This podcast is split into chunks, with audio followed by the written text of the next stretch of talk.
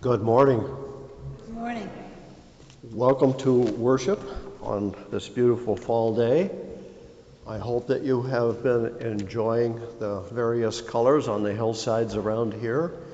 It's starting to look quite beautiful, but it is a foreboding of what will come, so enjoy it while you can, all right?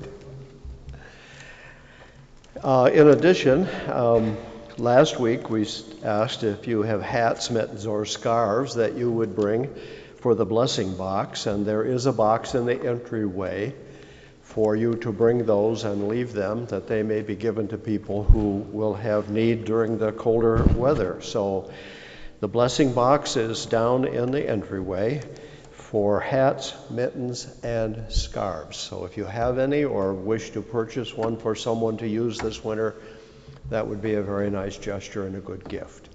How about other joys or concerns or announcements that you'd like to share this morning? Yesterday, we had our diaper distribution day, and we were able to help 18 different families. So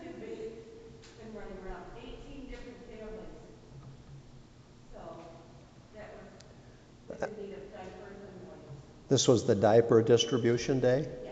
18 different families. That's marvelous. The last Saturday of each month. What a very nice gesture of care for your community. So it's a wonderful way to reach out to people. Very good. Yes, Barbara? In the hallway across from the office, I want everybody to just step in and take a look at Karen's beautiful bulletin board. Oh, I saw that this week. Down in the hallway, there's a beautiful fall bulletin board down there. If you have just a moment before you rush out the front door, walk down the hallway for a few steps, and it's quite lovely. Very nicely done.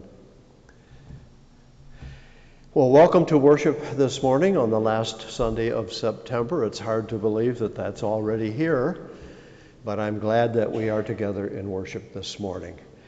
Let us join together with the chorus, Thy Word.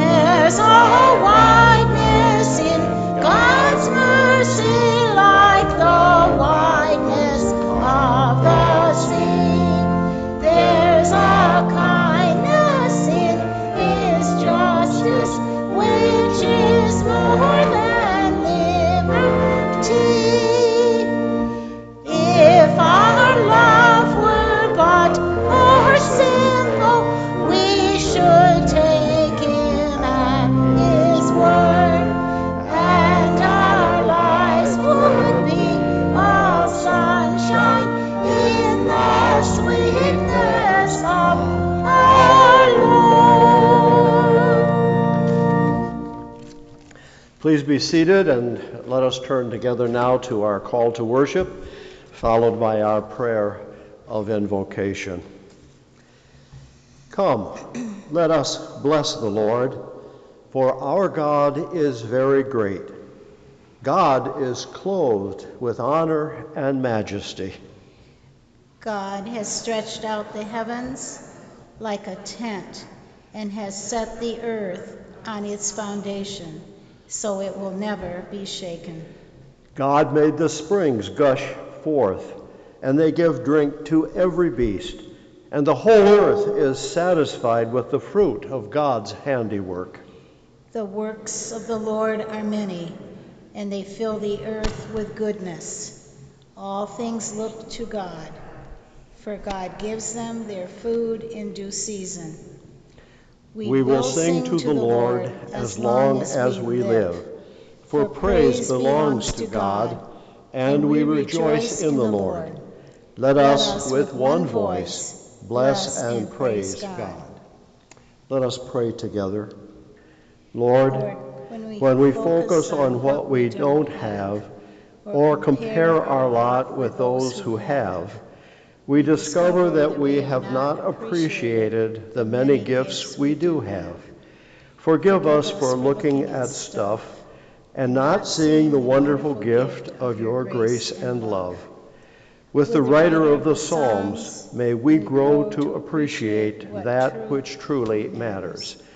This is a time to stop to consider the beauty and bounty of your creation, and to be grateful that we live in a place where we can be free to embrace the good gifts of life.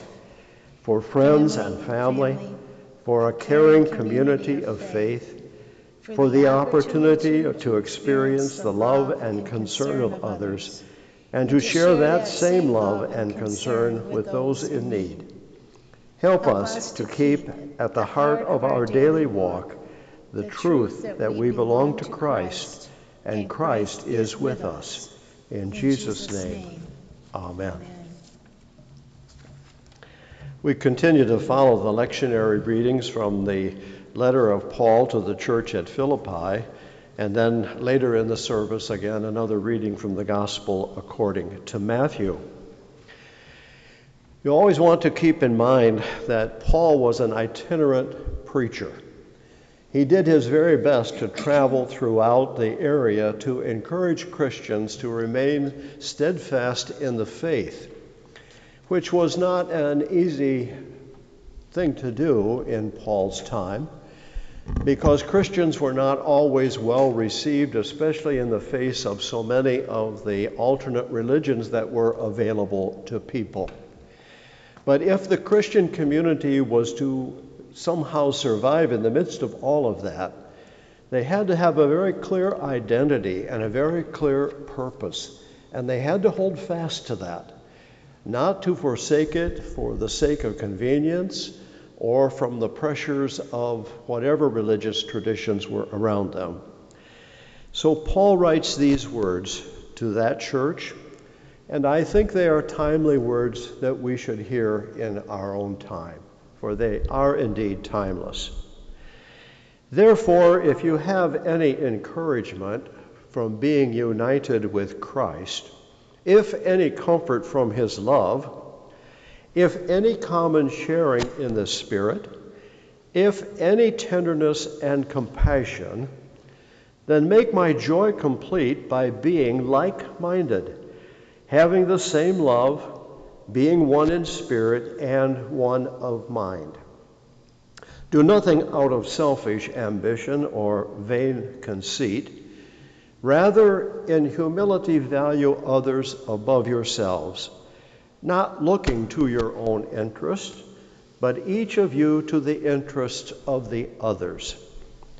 In your relationships with one another, have the same mind as Christ Jesus, who being in the very nature God, did not consider equality with God something to be used to his own advantage. Rather, he made himself nothing by taking the very nature of a servant, by being made in human likeness, and being found in appearance as a man, he humbled himself by becoming obedient to death, even death on a cross. Therefore, God exalted him to the highest place and gave him the name that is above every name, that at the name of Jesus every knee should bow in heaven and on earth and under the earth, and every tongue acknowledge that Jesus Christ is Lord, to the glory of God the Father. Therefore, my dear friends, as you have always obeyed, not only in my presence, but now much more in my absence, continue to work out your salvation with fear and trembling, for it is God who works in you to will and to act in order to fulfill his good purpose.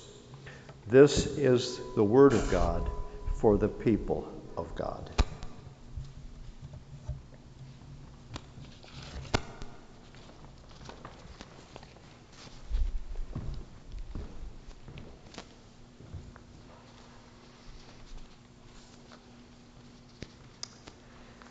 You know, in the 8th chapter of the Gospel of John, Jesus has talked about the I am statements, like I am the bread of life.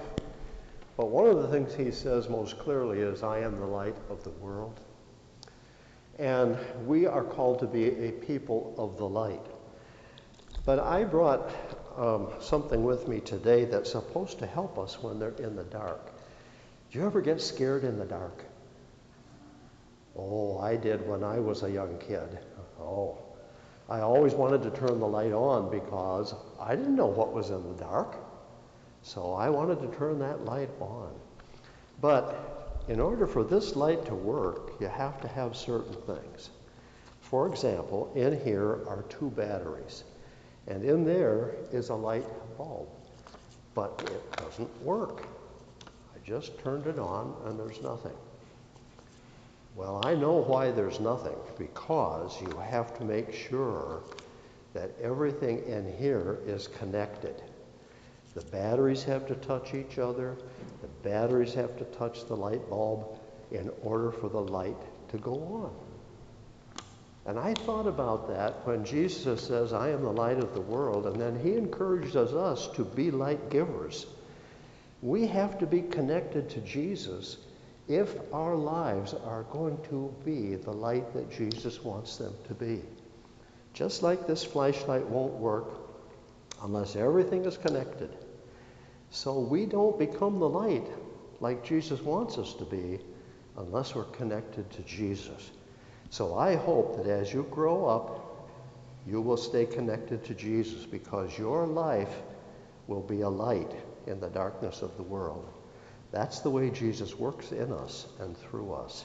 So stay connected to Jesus, because your light will shine brightly in the world. Would you pray with me?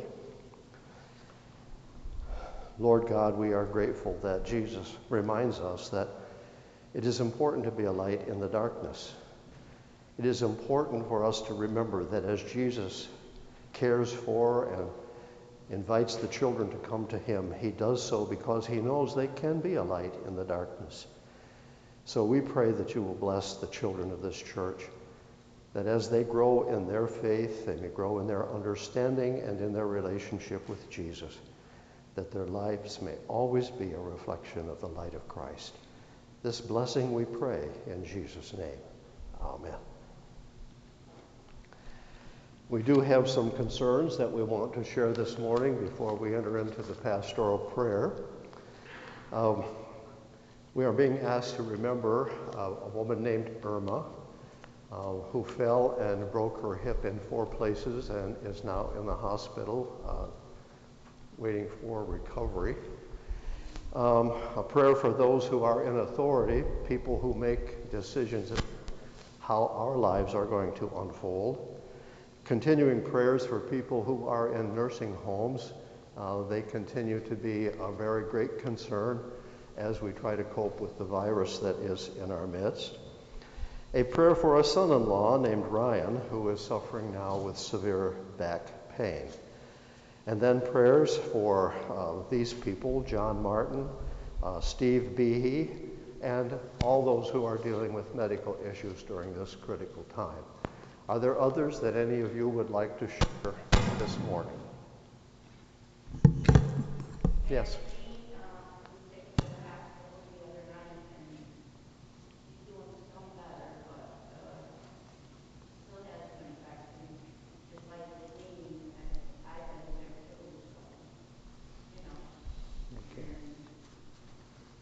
good.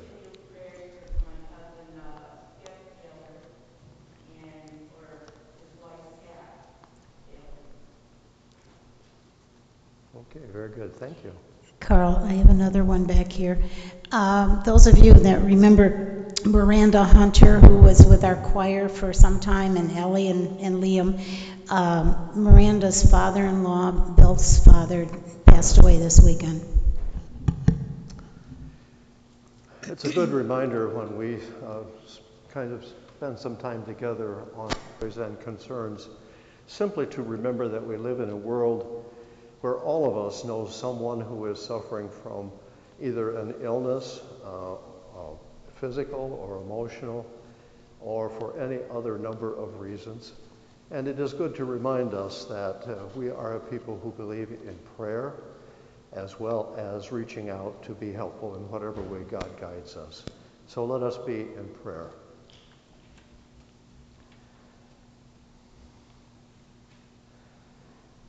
In the midst of the routines of each of our days, Lord, sometimes it's difficult to stop long enough to remember that all of us have family or friends who are in need of compassion, of care, of an expression of love. So it is that we spend this time together as your people, as a community of faith, that we may find ourselves led by your Spirit to reach out in word and in deed to those whom we know who are in suffering or pain. We give you thanks, Lord, that you have reached out to us in our times of need, either by the indwelling of your Spirit or by a kind word or deed from someone who knows us. So keep us always mindful that you have called us to be a community of compassion and care. And so as we think of those who have been mentioned by name or those concerns about the world in which we live, help us always to be ready to follow the leading of your Spirit, that somehow by working in us and through us, we will make a difference for persons and for concerns of this world. We are mindful this morning that every time we gather as a community of faith, we do so in the name and in the Spirit of Jesus Christ. And so as we look to him, help us to understand why we have been called to go into the world as his disciples, that we may find the encouragement, the strength, and the perseverance to be his people wherever he leads or wherever we are placed. We know, O God, that we live in a troubled world. We are mindful that people are in positions of power and authority who sometimes do not understand what it means to be a servant. And yet, Jesus reminds us again and again that he came not to be served, but to serve, and that he calls all of us to be humble enough to make ourselves available to the leading of the Holy Spirit. So we ask that blessing for us today, that even as we remember the names of people and the concerns of the world, we will also know that you have called us to make a difference. We pray this in the name of Christ, who taught us to pray this prayer together. Our Father, who art in heaven, hallowed be thy name. Thy kingdom come, thy will be done, on earth as it is in heaven. Give us this day our daily bread, and forgive us our debts as we forgive our debtors. And lead us not into temptation, but deliver us from evil. For thine is the kingdom, and the power, and the glory forever. Amen. Alleluia. Alleluia.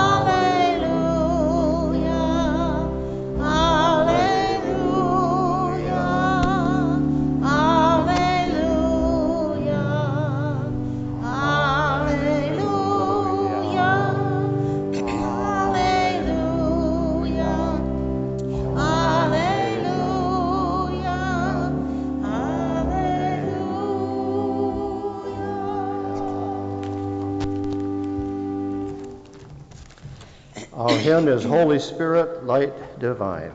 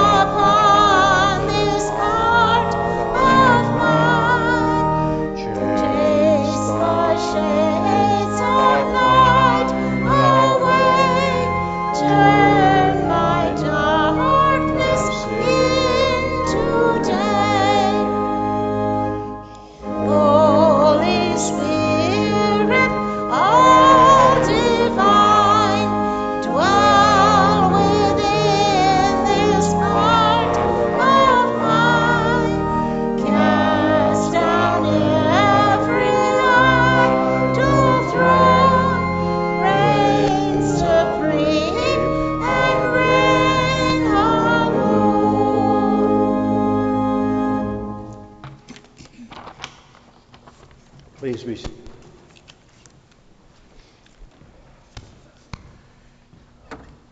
The gospel reading for this morning again comes from the gospel according to Matthew. It is again a parable of the man who planted a vineyard and put some caretakers in charge of that vineyard.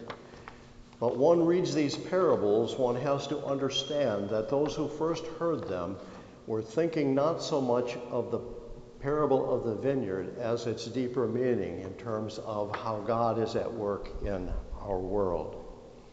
So Jesus says, listen to another parable. There was a landowner who planted a vineyard. He put a wall around it, dug a wine press in it, and built a watchtower. Then he rented the vineyard to some farmers, and moved to another place.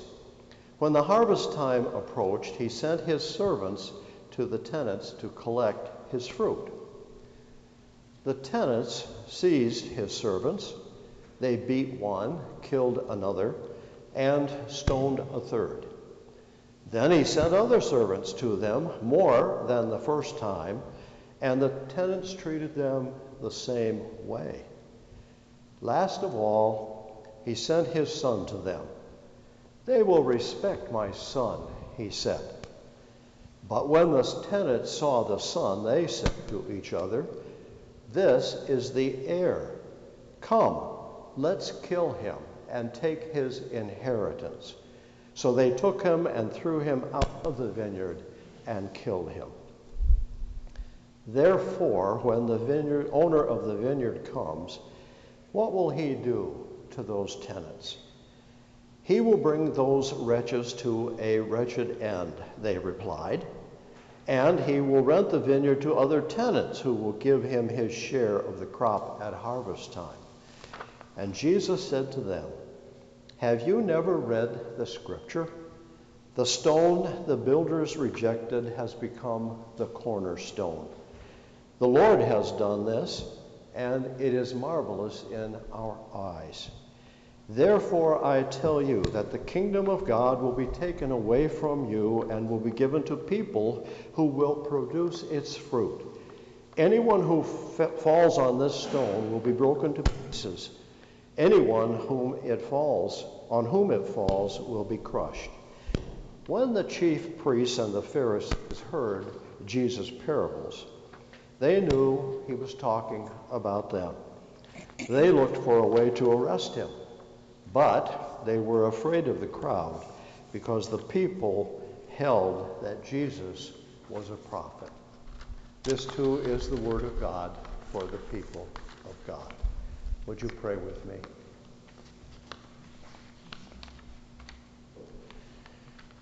Lord, as we look at your word, we are reminded that when all things began, the earth was filled with nothing but void.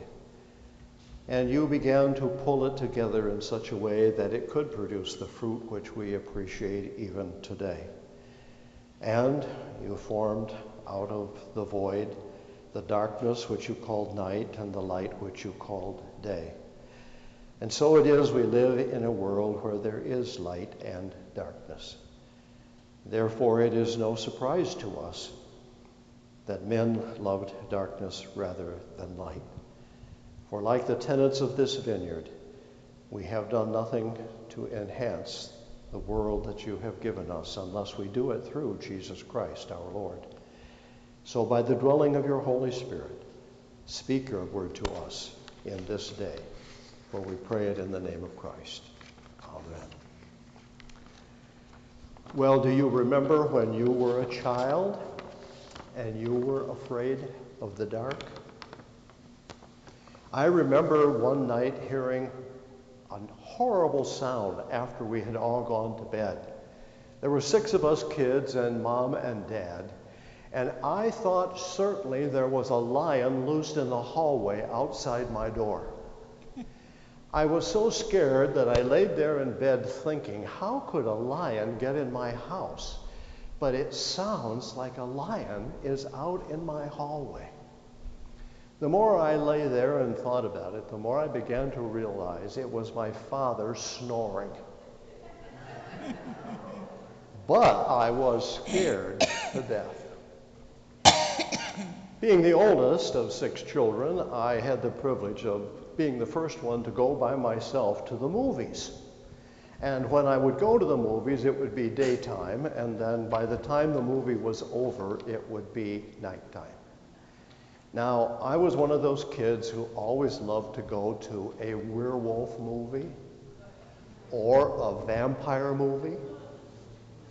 In my little town, streetlights were not noted for the illumination they cast at night. So I would always run from the movie theater all the way to the road that led down to my house. But on that corner, there was one light bulb. And at the very end of that street was another light bulb. After that, there was nothing, except a road that ran down into a gully that was surrounded by huge old trees and nothing but underbrush. And then up the hill to where my house stood. How fast can you run? I can tell you that I was very fast. But the thing that I remember most was being so scared that there would be a vampire or a werewolf in that place down at the lower end of that little run. I would run up, run in the house, run into my brother's bedroom, be sure that he was on the outside of the bed so I could be next to the wall in case a vampire or a werewolf did come into my house. In the morning, my brother would say, "Well, what are you doing in my bed?" I never had the nerve to tell him. I always thought, if it comes, it'll get him and not me. Being afraid of the dark is a human experience. You ever gone down into a basement where there is no light and talked to yourself on the way down? It's kind of a way of assuring yourself that you're not alone, even though it's only you. But just the sound of one's voice sometimes is enough to make you feel safe. Well, when Jesus said, "I am the light of the world," he was very aware we do live with darkness around us all the time. He also is aware that there are forces at play in our world in every generation about which we should be frightened and not complacent. This time is our time in the world, and we still live with darkness around us in many ways. When Jesus told this parable, he was aware that he was having a running dialogue with the Pharisees and the Sadducees of his day. Now, many of you will like to think that when Jesus was encountered by the Pharisees, that they were somehow lurking around the corner waiting to see what he would do. But the reality of it is that every time Jesus went into Jerusalem, the first place he went would be to the temple. He would go there because of his own spiritual need and his need to be in dialogue with the powers of his day. And he would engage the Pharisees in conversation almost every time he was in the city of Jerusalem. There are some folks who believe that Jesus himself may have been a part of the Pharisaic community. There are some things in Scripture that would remind us that maybe that might be the case. For example, remember the woman with the issue of blood? You know, the Pharisees were criticized because they liked to walk around in the community feeling and looking important. They had on the right clothes, and they had on the right look, and they had the thread purple woven through the hems of their garments. Purple was a royal color, a color of status in Jesus' day. So when the woman with the issue of blood touched Jesus, the Scripture tells us she touched him on the hem of his garment. Why the hem? Because there too was woven the thread, a symbol of status and authority. But Jesus never took that to heart. He never felt better than others. He never felt superior to the community around him. All we have to do is read the gospel to know how many times Jesus encountered the dispossessed of his day as a person who had a right to power, authority, and leadership. When Jesus said to us, I am in your midst not to be served, but to serve, he made it very clear how God wants to interface with us. Not lording it over us, not condemning us, not pointing fingers at us, but welcoming us with extended arms and hands, saying, come unto me, all who labor and are heavy laden. I will give you rest. The world cannot give that to you. So when Jesus tells this parable, the people who hear it know very well what he's talking about. We have to be careful, friends, that we don't let the powers of this world determine how we live and act as the people of Jesus Christ. The Pharisees were so intent on maintaining the traditions which they had built up over generations, that they could not see that the Scripture reminds us God is always doing a new thing. Are we open to the leading of the Holy Spirit so that we can at least be aware that God is doing this new thing? You think creation is done? You think it's all over? God is still at work in this world. And God is still trying to work the redemptive power of grace and love in the lives of people around us every day. God is not done with creation, and God is not done with you and with me. So when Jesus tells this parable, it is clearly understood that the powers of his day, even the religious powers of his day, are missing it. They're not understanding the depth of what God is about and what God is trying to accomplish. Our danger today is that we become so enmeshed in a religious tradition that we do not remain open to the working of the Holy Spirit. God speaks to us every day if we are willing to listen. And what is it that God is trying to say to us? Well, Jesus made it very clear in his life and in his ministry. Those who came after him, the Apostle Paul, and every one of those disciples whom he recruited and trained and sent into the world, tried to make it clear. Paul writes this letter to the church at Philippi because he knows that if we want to be light in the world, it requires us to live in this world in a certain way, to reflect the life and ministry of Jesus Christ insofar as it is possible for each of us to do that. Not relying on our own strength, our own authority, our own ability to make decisions, but opening ourselves as servants to hear what God may be saying to us. So many times we fall back on tradition when we ought to be looking to the new thing that God is doing. Light always leads us into light, not into darkness. And so when Jesus said, I am the light of the world, and when Paul wrote this letter to the church at Philippi, he was encouraging those Christians in that small community to be a light in the darkness. And he talked about love, he talked about compassion, he talked about humility, he talked about being servants. How many of us in this world know people who love to be served? When Jesus said, I am among you as a servant, he made it very clear that he opens himself to the possibilities that God has in front of him. I don't think sometimes we realize how radical the life and ministry of Jesus was. The Pharisees never would have stopped for a Samaritan on the side of the road. The religious traditions of his day would have done everything they could to avoid being contaminated by people who were considered less important than they were. The Pharisees never would have stopped in a cemetery to see a man who was considered crazy chained to a tombstone. And on it goes.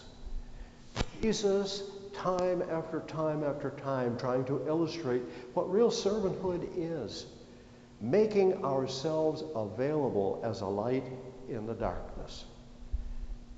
I'm not sure the darkness of my childhood was just based on my own fears, but the darkness of the world that is out there now is a reality. I have to be aware of it, only because I know that Christ has called me and called all of us to be a light in the darkness. Sometimes it's the darkness of traditions that get in the way of actually responding to human need. Sometimes it's worrying about money when we ought to be more concerned about how people are impacted, affected by the circumstances of their daily lives. Money is only paper, friends. But the Spirit of the living God is a reality that we have to deal with all the time. Our danger is that we cannot become like those farmers who took the vineyard and felt comfort in having the vineyard and not seeing that the purpose of the vineyard is to provide fruit for the world and fruit for the one who owns the vineyard. May each of us understand that we are to be a people of the light. You will have opportunities, as I will this next week, to be light in the darkness. Every one of us does. May we be sensitive enough to know that Jesus is saying to us, be compassionate, be loving, be humble, be caring. Don't turn your back. Don't be afraid of the darkness, but be a light in the face of that darkness, so that the darkness can be pushed away and the light can become real in the world where we live.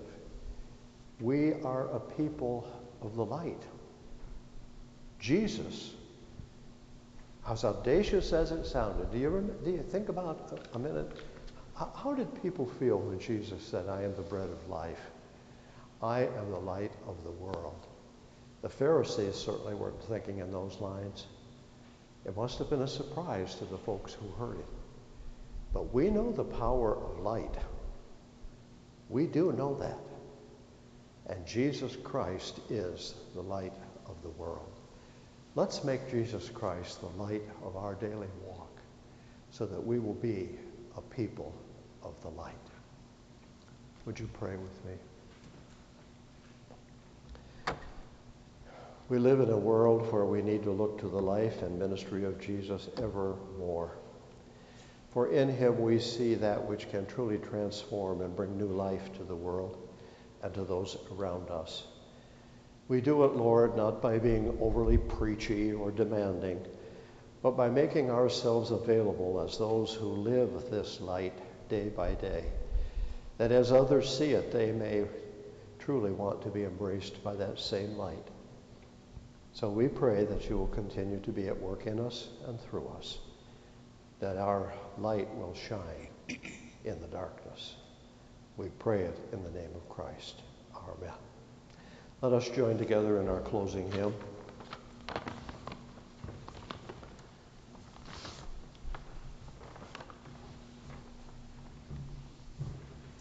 Leaning on the everlasting arms.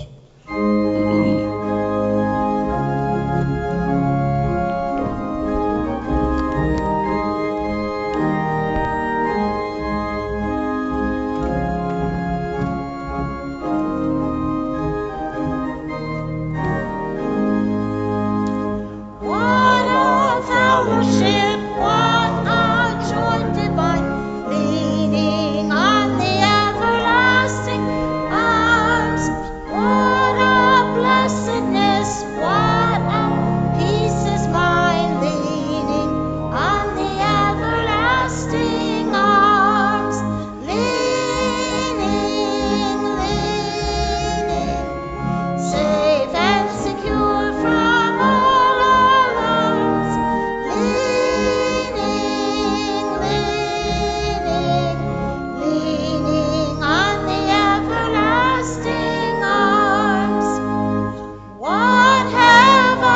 church.